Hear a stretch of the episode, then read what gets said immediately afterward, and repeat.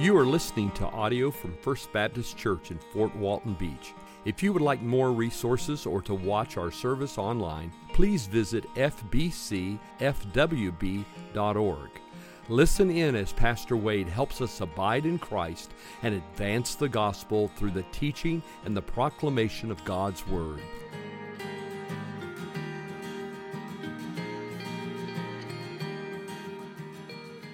Tonight we're going to look at Ezekiel chapter 35 and 36. Just a quick reminder as to the outline of this book. This is a broad outline, but I think it's helpful to, to realize how this book is laid out and to realize uh, where we are in our study on the outline. The book begins in chapter 1 with the prophet's call, just a quick reminder because of the Jews' disobedience to the Lord, he judged them by sending the Babylonian Empire to overthrow them and take thousands of the Jews back to Babylon in captivity. Ezekiel was one of these Jews taken back to Babylon, and he was a priest. When he turned 30, God called him into the prophetic ministry. He said, While you're here, I have some messages I want to give to my people and to other nations as well, and you're going to be my mouthpiece. So in chapters 1 through 3, we see that dramatic call uh, from God to Ezekiel. The second part of the outline is, uh, is a message uh, of judgment for Jerusalem and Judah. That's found in chapters 4 through 24. So that's a long section, and God is speaking specifically to his people this, this judgment because of their rebellion against him. The third part of the outline is when uh, Ezekiel stops speaking to the Jews and begins to look at the other nations and begins to speak God's judgment against them because of their rebellion and their wickedness. And then the fourth part of the book is a message after the fall of Jerusalem. So God kept saying, even though Nebuchadnezzar has attacked Jerusalem twice, it's not yet been fully destroyed, but full destruction is coming. It's, it's going to be decimated, it's going to be burned to the ground. And that happened. We see that as we study through Ezekiel. And there's a message God has for the people after the fall of Jerusalem as, as a way to say, okay, now what? What are we to focus on moving forward now that our capital city has been destroyed? And by the way, that's where we find ourselves tonight. We are in the midst of this message um, after the fall of Jerusalem. And then in chapters 40 through 48, there's a vision of future restoration for God's people and uh, some interesting stuff there. But here's a summary of the book of Ezekiel, written by Dr. Kendell Easley. From exile in Babylon, Ezekiel's stunning visions and startling symbolic acts were prophecies for the Israelites to teach God's sovereign plan over them in the history of his kingdom, so that they shall know that I am the Lord. And, and what that entails is this God is, through this entire book, trying to get his people's attention. So they realize he is the one true God. He deserves worship, he deserves praise, he deserves glory. Stop, stop turning to other gods. Stop turning to pagan gods. Stop turning to false gods. Turn to me. That's the point of the book. Now, in our passages tonight, specifically chapters 35 and 36, we are going to be reminded of God's care and concern for his chosen people. God's care and concern for his chosen people. And here's what's interesting, and this really kind of hit me as I was working through the, the text this week. Um, each, of, each of these uh, reminders of God's concern parallel the original Abrahamic covenant in Genesis 12, 1 through 3. Because if you remember, God appeared to Abraham and made some specific promises, and to the everyday Jew who was going through this destruction, this decimation, this captivity, they're probably thinking at this time, well, what about the promises to Abraham? Because if you remember, God appeared to Abraham and he made three basic promises. He said, I'm going to give you a, a son, and your son will have sons, and they will have sons, and through your descendants, I'll build a mighty nation. We know that nation to be the, the nation of Israel or the Jewish people, starting with um, Isaac, uh, who was born to Abraham and Sarah. And he says, I'm going to give your descendants a land in which to live. Remember that? A, a, a, promised land, a land that was promised. And he told them, I'm going to, I'm going to uh, bless those who bless you, and I'm going to curse those who curse you. I'm going to stand against your enemies. And he said, through your descendants, Abraham, all the peoples, all the other nations on the earth are going to be blessed. Now, uh, a good Jew would know very well that story of God's promises to Abraham. And if you were a Jew in Babylonian captivity, you would be thinking, what about those promises? I mean, he said he'd stand against our enemies. He allowed Babylon to overthrow us and, and destroy our capital city. And here we are, thousands of miles from home. So he's not standing against our enemies. And he promised a land. We, we've been snatched from our homeland. We don't have a land in which to live anymore. It's, it's not ours. And how in the world can this, this nation that has been destroyed by the Babylonians, how can we be a blessing to all the other nations? So surely there were some Jews thinking God is not keeping his promises to Abraham. In fact, Tom Schreiner writes, the promises of Abraham were going backward instead of forward, but the promise had not been withdrawn. So we're going to see God talk about restoration here for his people, and it's interesting to know that each of these things he says go back to those promises that he made to Abraham. We'll see this as it unfolds. So, in these passages, we're reminded of God's care and concern for his chosen people, the Jews. And we're going to see how it affects us in just a few moments. So, number one, all right, if you got your notes there, God's care for his people is seen in his stand against their enemies. So, way back in Genesis 12, I'm going to bless those who bless you, Abraham. Those who bless your descendants, I'm going to bless. Those who curse your descendants, I'm going to curse. And, and, and so he made that promise. And yet here they are in exile, in captivity, decimated by another nation and other nations as well. And it seems like God had let, um, let them down, that God had not kept his promise to Abraham. But look what the Lord says in Ezekiel 35, verse 1. The word of the Lord came to me, Son of man, set your face against Mount Seir and prophesy against it, and say to it, Thus says the Lord God, Behold, I'm against you, Mount Seir, and I will stretch out my hand against you, and I will make you a desolation and a waste. Now, Mount Seir was a series of um, um, plateaus, kind of a high area uh, in Edom. And as you've heard in this study, the Edomites were enemies of the Israelites. And that goes back to the whole conflict between Jacob and Esau, the descendants of Esau, were the Edomites. And so the, the, the mountainous area, the plateau type area that bordered Israel, was referred to as Mount Seir, not a specific peak, but a, a series of high places. And so when he's speaking to Mount Seir, he's symbolically speaking to Edom. And look what it says there uh, in verse 5. Because you cherished perpetual enmity and gave over the people of Israel to the power of the sword at the time of their calamity, at the time of their final punishment. Therefore, as I live, declares the Lord, Lord God, I will prepare you for blood, and blood shall pursue you, because you did not hate bloodshed, therefore blood shall pursue you. I will make Mount Seir a waste and a desolation. I will cut off from it all who come and go. I will fill its mountains with the slain on your hills and in your valleys and all your ravines. Those slain with the sword shall fall. I will make you a perpetual desolation, and your city shall not be inhabited. Then you will know that I am the Lord. So here's what God's saying Because you came against my people, my chosen people, I'm going to come against you.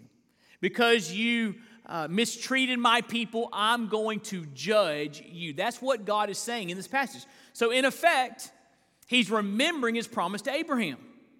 Those who bless you, I will bless. Those who curse you, I will curse. And the remainder of the passage is about God's coming judgment on Edom. So God's defense of his people fulfills the promise to Abraham to bless the Jews and curse their enemies. So it's as if God is saying here, you think I've forgotten my covenant with Abraham. You think I've forgotten my promises. It looks bleak, it looks desolate, but I want you to know I've not forgotten. I'm still going to bless those who bless you, I'm going to curse those who curse you. And by the way, that statement of blessing for the friends of the Jews and cursing for the enemies of the Jews, I've not found anywhere that's been rescinded.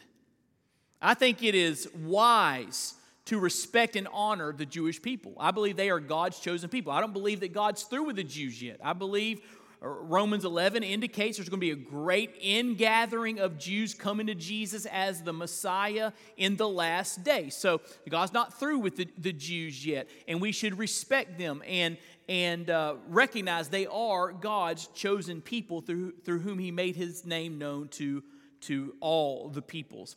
And so it would be an unwise thing to be anti Semitic. And there's a lot of discussion right now about that if you're into some pop culture stuff. Kanye got into some trouble this week because some anti Semitic comments, and, and he's lost, I think, billions of dollars because of that. It's, it's, never unwise, it's never a wise thing to stand against God's people. And I, I, I don't, I just don't know anywhere that's been rescinded throughout the Bible. And isn't it interesting how Satan has raged against God's people through the centuries? I mean, we can go to many different places in human history and see how people have, have singled out the Jews for harsh treatment and, uh, and, and, and many awful things. And so God's care for his people is seen in his stand against their enemies. Number two, God's care for his people is seen in their return to the promised land. Because remember, he said, Abraham, I'm going to give you a land in which to live, a promised land. And certainly there are some Jews saying, Yeah, I guess God forgot about that promise. Here we are in Babylon, far from our homeland, and God said to give us a land. He, he forgot about that. Well, God wants to know I have not forgot about that. Look what it says in chapter 36, verse 1. And you, son of man, prophesy to the mountains of Israel. Again, the mountains here stand for the entire nation, just like Mount Seir stood for Edom. The mountains of Israel stands for the Jews. Prophesy to the mountains of Israel and say, O mountains of Israel, hear the word of the Lord. Thus says the Lord God, because the enemy said of you, Aha! And the ancient heights have become our possession. Therefore prophesy and say, Thus says the Lord God, precisely because they made you desolate and crushed you from all sides, so that you became the possession of the rest of the nations, and you became the talk and evil gossip of the people. Therefore, O mountains of Israel, hear the word of the Lord God. Thus says the Lord God to the mountains and the hills, the ravines, the valleys, the desolate wastes, and the deserted cities, which you have become a prey and derision to the rest of the nations all around. Therefore, thus says the Lord God Surely I have spoken in my hot jealousy against the rest of the nations, against all Edom, who gave my land to themselves as a possession with wholehearted joy, utter contempt. So when the Jews were taken away, the Edomites came and took that land for themselves. Therefore prophesy concerning the land of Israel, and say to the mountains and hills, to the ravines and valleys, Thus says the Lord God, Behold, I've spoken in my jealousy wrath, because you have suffered the reproach of the nations. Therefore, thus says the Lord God, I swear that the nations that are all around you shall themselves suffer reproach. But you, O mountains of Israel, look in verse 8, shall shoot forth your branches and yield your fruit to my people Israel, for they will soon what? Come home one day this land will support my people again because one day I'm bringing my people back home. I'm bringing them back to their land. If you read the book of Nehemiah, read the book of Ezra, you read Haggai, Zechariah, that's exactly what happens. God brings his people back from captivity and, and gives them back their land, the land he had promised to them. So if you look there in uh, your notes, the return of the Jews fulfilled the promise of God to give Abraham's descendants a land in which to dwell. The return of the Jews fulfilled the promise of God to give Abraham's descendants a land in which to dwell. So, again, if you're a Jew, you're in Babylon, far from home, and you say, I guess God just forgot that promise to Abraham. God's saying, I hadn't forgot it. I'm going to give you back your land as an act of grace. So, again, he's reminding them he's not forgotten his covenant. Now, look at number three.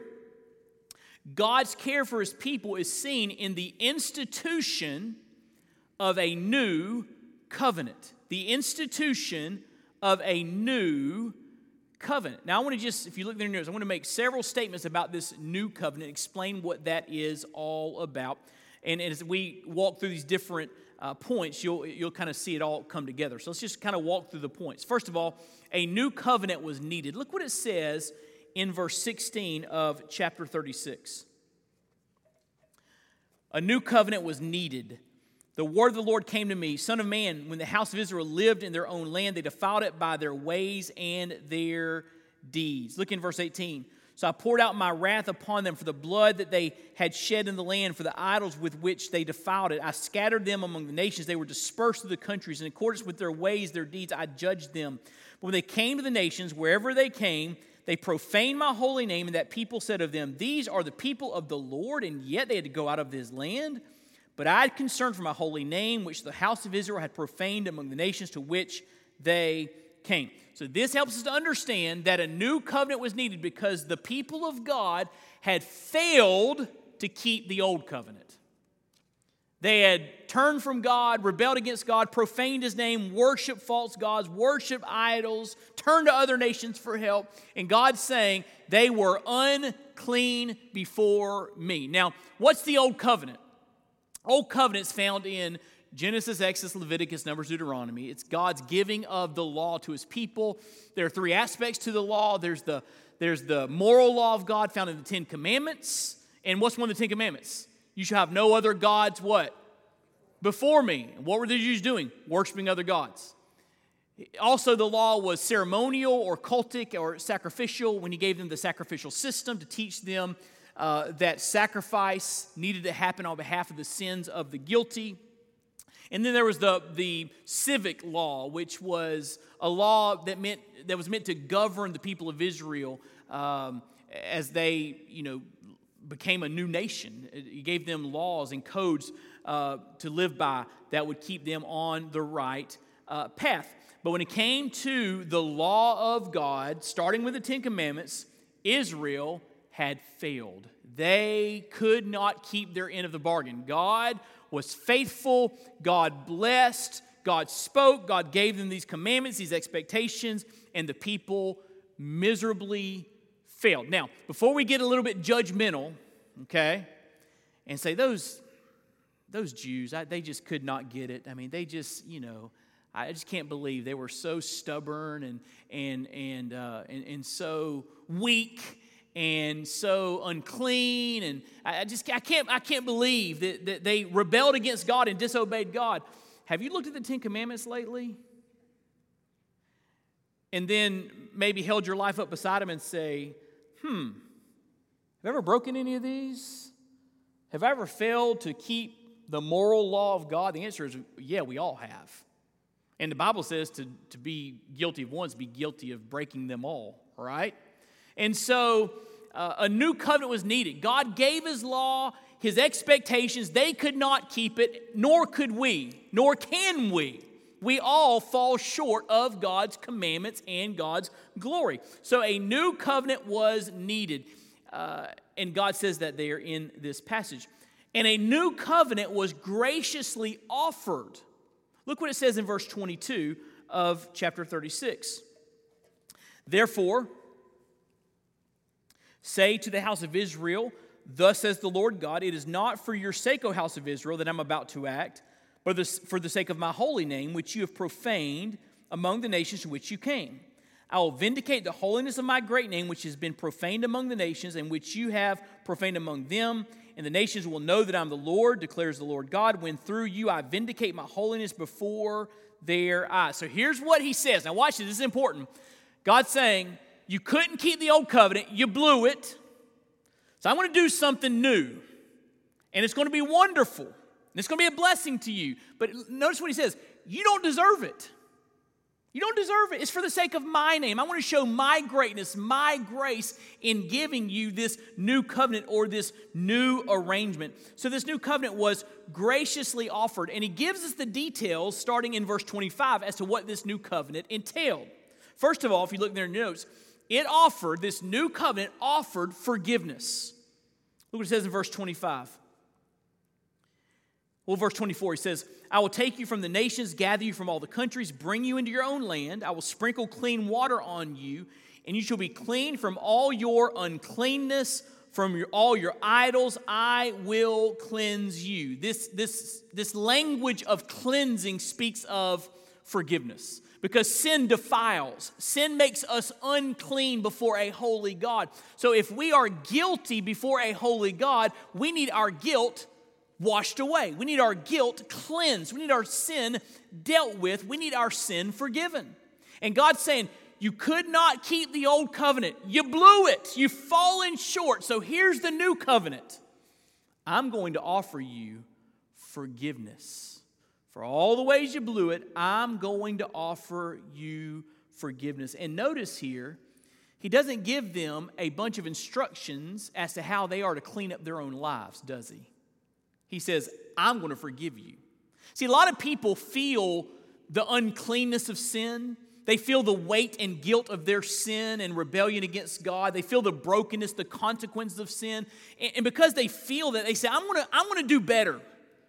I'm gonna, I'm gonna self improve. I'm going to work harder to be a better version of myself. And it becomes all about trying to, trying to kind of work your way out of the pit. But, but here's the deal no matter how many good things you do, no matter how vastly you improve yourself, there's still sin in your life that's there. It's there. It's between you and a holy God. It's got to be taken away. And you can't have your sin taken away by just doing some good stuff. God's got to take it away. God's got to provide the forgiveness that you need. So here's a quote from Christopher Wright. He writes The job of cleaning up the accumulated dirt of our lives has to be done by God Himself. Look at me, friends. We can't clean ourselves, we can't wash away our own sins. I wish we could, don't you? But we can't. God's got to do it. And God's saying, Here's the new covenant. Yes, you blew it, but I'm going to offer you forgiveness. That's number one. Number two, it offered inner transformation. Look what it says in verse 26. I will give you a new heart and a new spirit, and I will put, uh, I will put within you. And I will remove the heart of stone from your flesh and give you a heart of flesh. So God's saying, not only am I going to offer you forgiveness in this new covenant, I'm going to change you from the inside out, inner transformation. I'm going to give you the wherewithal to want to obey me, to want to honor me, to desire to live up to the, the moral law and expectations of God. This new covenant offered inner transformation. And inner transformation is a big deal because if we simply experience God's cleansing from sin, but no inner change, we'd find ourselves in the same boat with no real desire to honor God with our lives. But this new covenant says not only is God going to offer us forgiveness, He's going to offer us a change of, of, of inner wiring, if you will. So let, let me illustrate this. A lot of people think that forgiveness or, or salvation is like taking your car through a car wash, right? You have a car, it's dirty, go through the car wash, the water washes off the dirt, you come to the other side, and that's it. That's salvation. You've been cleaned, right? That's certainly a part of it. Forgiveness is when you're cleaned, your sin is washed away, right? But the salvation that God is offering here is more than just having your sin washed away. It's like a car going through a car wash. In the middle of the car wash, the water stops for a moment, and a bunch of car experts enter the, the, the tunnel and they put entirely new wiring and a brand new motor in that car. So when it comes out on the other side, the dirt's been washed away. Yeah, that's great. It looks beautiful on the outside, but also it is fundamentally new on the inside. It's a brand new vehicle from the inside out. And God's saying, That's what I'm going to offer you. I'm going to offer you forgiveness, your sins washed away, and I'm going to change your internal wiring, a new heart, a, a new spirit. I want to make you a brand new person. That's not all. Look back in your notes. It offered it offered a personal relationship with God himself. Now look what it says in verse 27. He says, And I will put my spirit, that's the spirit of God, within you and cause you to walk in my statutes and be careful to obey my rules. So not only am I going to wash your sin away and give you new wiring, I'm going to put the power of God in your life to help you to live in a way that honors me. I'm going to give you the Holy Spirit. So that almost be like a car in the car wash, the, the, the water washed away the dirt, the mechanics come in, put in new wiring and a new motor, and then they put in the middle of the motor a nuclear reactor to power it. It'd be some kind of vehicle, right?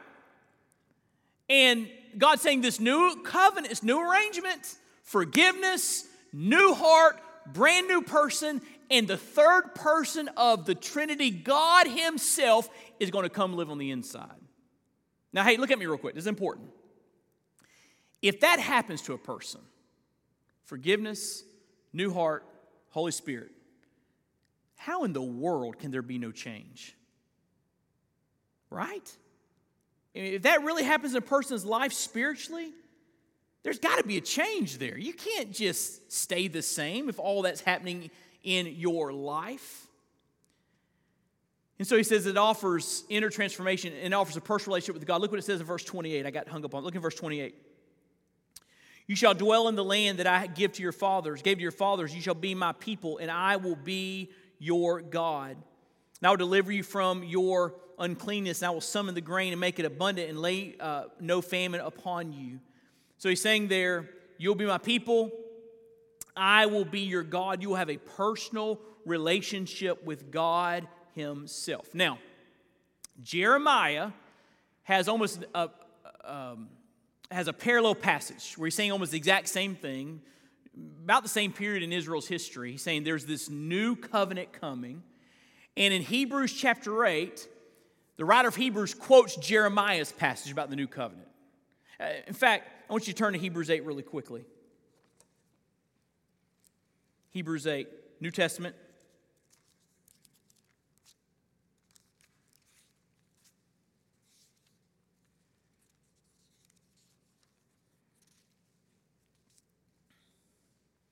Quoting Jeremiah,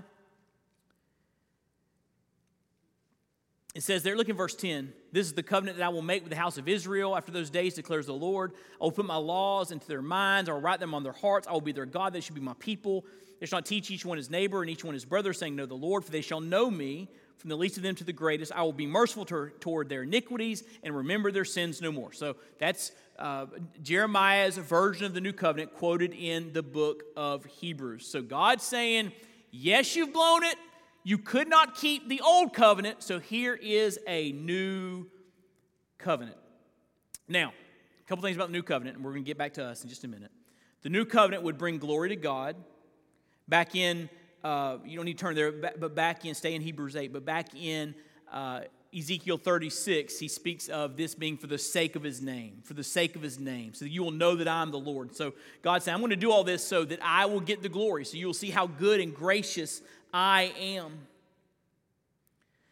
But here's the question someone says, Well, that sounds good. Sin's washed away, new heart, new wiring, a spiritual nuclear reactor. The Holy Spirit comes live on the inside of me. I mean, unlimited power in me now, exercised on my behalf. I want in on that. And it seems like reading Ezekiel that this is like just for the Jews.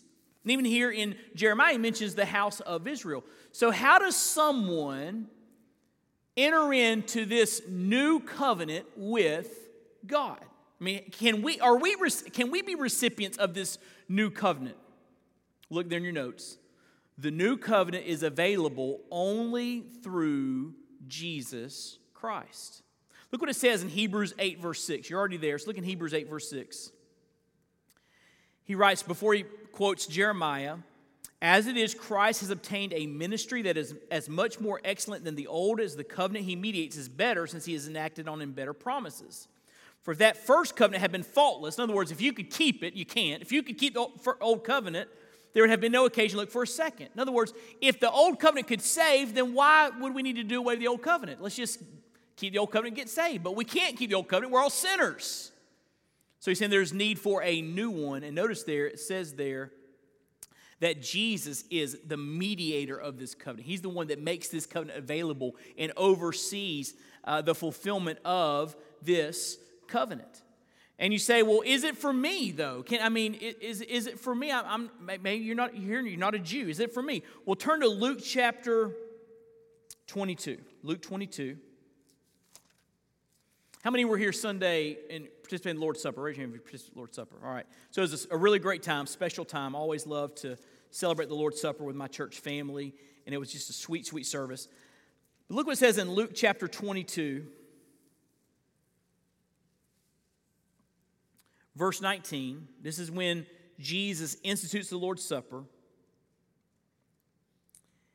with his disciples in the upper room on the night when he was betrayed. It says, He took bread, and when he had given thanks, he broke it and gave it to them, saying, This is my body, which is given for you. Do this in remembrance of me. And likewise, the cup after they'd eaten, saying, This cup that is poured out for you is the new covenant in my blood. The juice in the Lord's Supper, the cup, represents the shed blood of Christ, which makes the new covenant available. So listen to me, look at me real quick. If you are a believer in Jesus, if you've placed your faith and trust in Christ as your personal Lord and Savior, His blood shed on the cross has been applied to your spiritual account, and your sins have been washed away. And He's brought you into the blessings of the new covenant. So if you know Jesus, the new covenant's for you. So what's that mean? What's that mean? If you're a Christian, sins have been washed away, new heart, new spirit. The Spirit of God lives in you. You are a recipient of the new. Isn't that good? You're, you get in on the new covenant through Jesus Christ. Now, back to Genesis chapter 12. Had God forgotten his promises to Abraham? I'll bless those who bless you, curse those who curse you. And he says to uh, his people in Ezekiel 36, I'm going to stand against Edom, your enemies. And um, he says there, uh, back in uh, Genesis 12, I'm going to give you a land. He says to his people, I'm bringing you back to the land. But then he said, Abraham, through your descendants, I'm going to bless all the peoples on the face of the earth. Had God forgotten that blessing? How could a, a devastated nation in captivity bless all the other nations? The answer is the new covenant. Look there in your notes. This new covenant's availability to everyone fulfills the original promise to Abraham to bless all peoples. In other words, God would preserve his nation, the Jews, and through the Jews, he would send his son, the Messiah, to this earth, who would come to this earth and down the cross for the sins of the world, taking our place, taking our sin, taking our shame, rising from the dead, so that if anyone places their faith and trust in him from any nation, any tribe, any tongue, they can experience the blessing of salvation. So when God's saying, I'm giving you this new covenant, He's saying, I'm going to bless all the peoples on the face of the earth through this new covenant. Everyone can get in on this if they will trust Jesus Christ alone. And so, chapters 35 and 36 basically are God's way of saying, I've not forgotten my promises to Abraham. They are right on schedule. I will come through.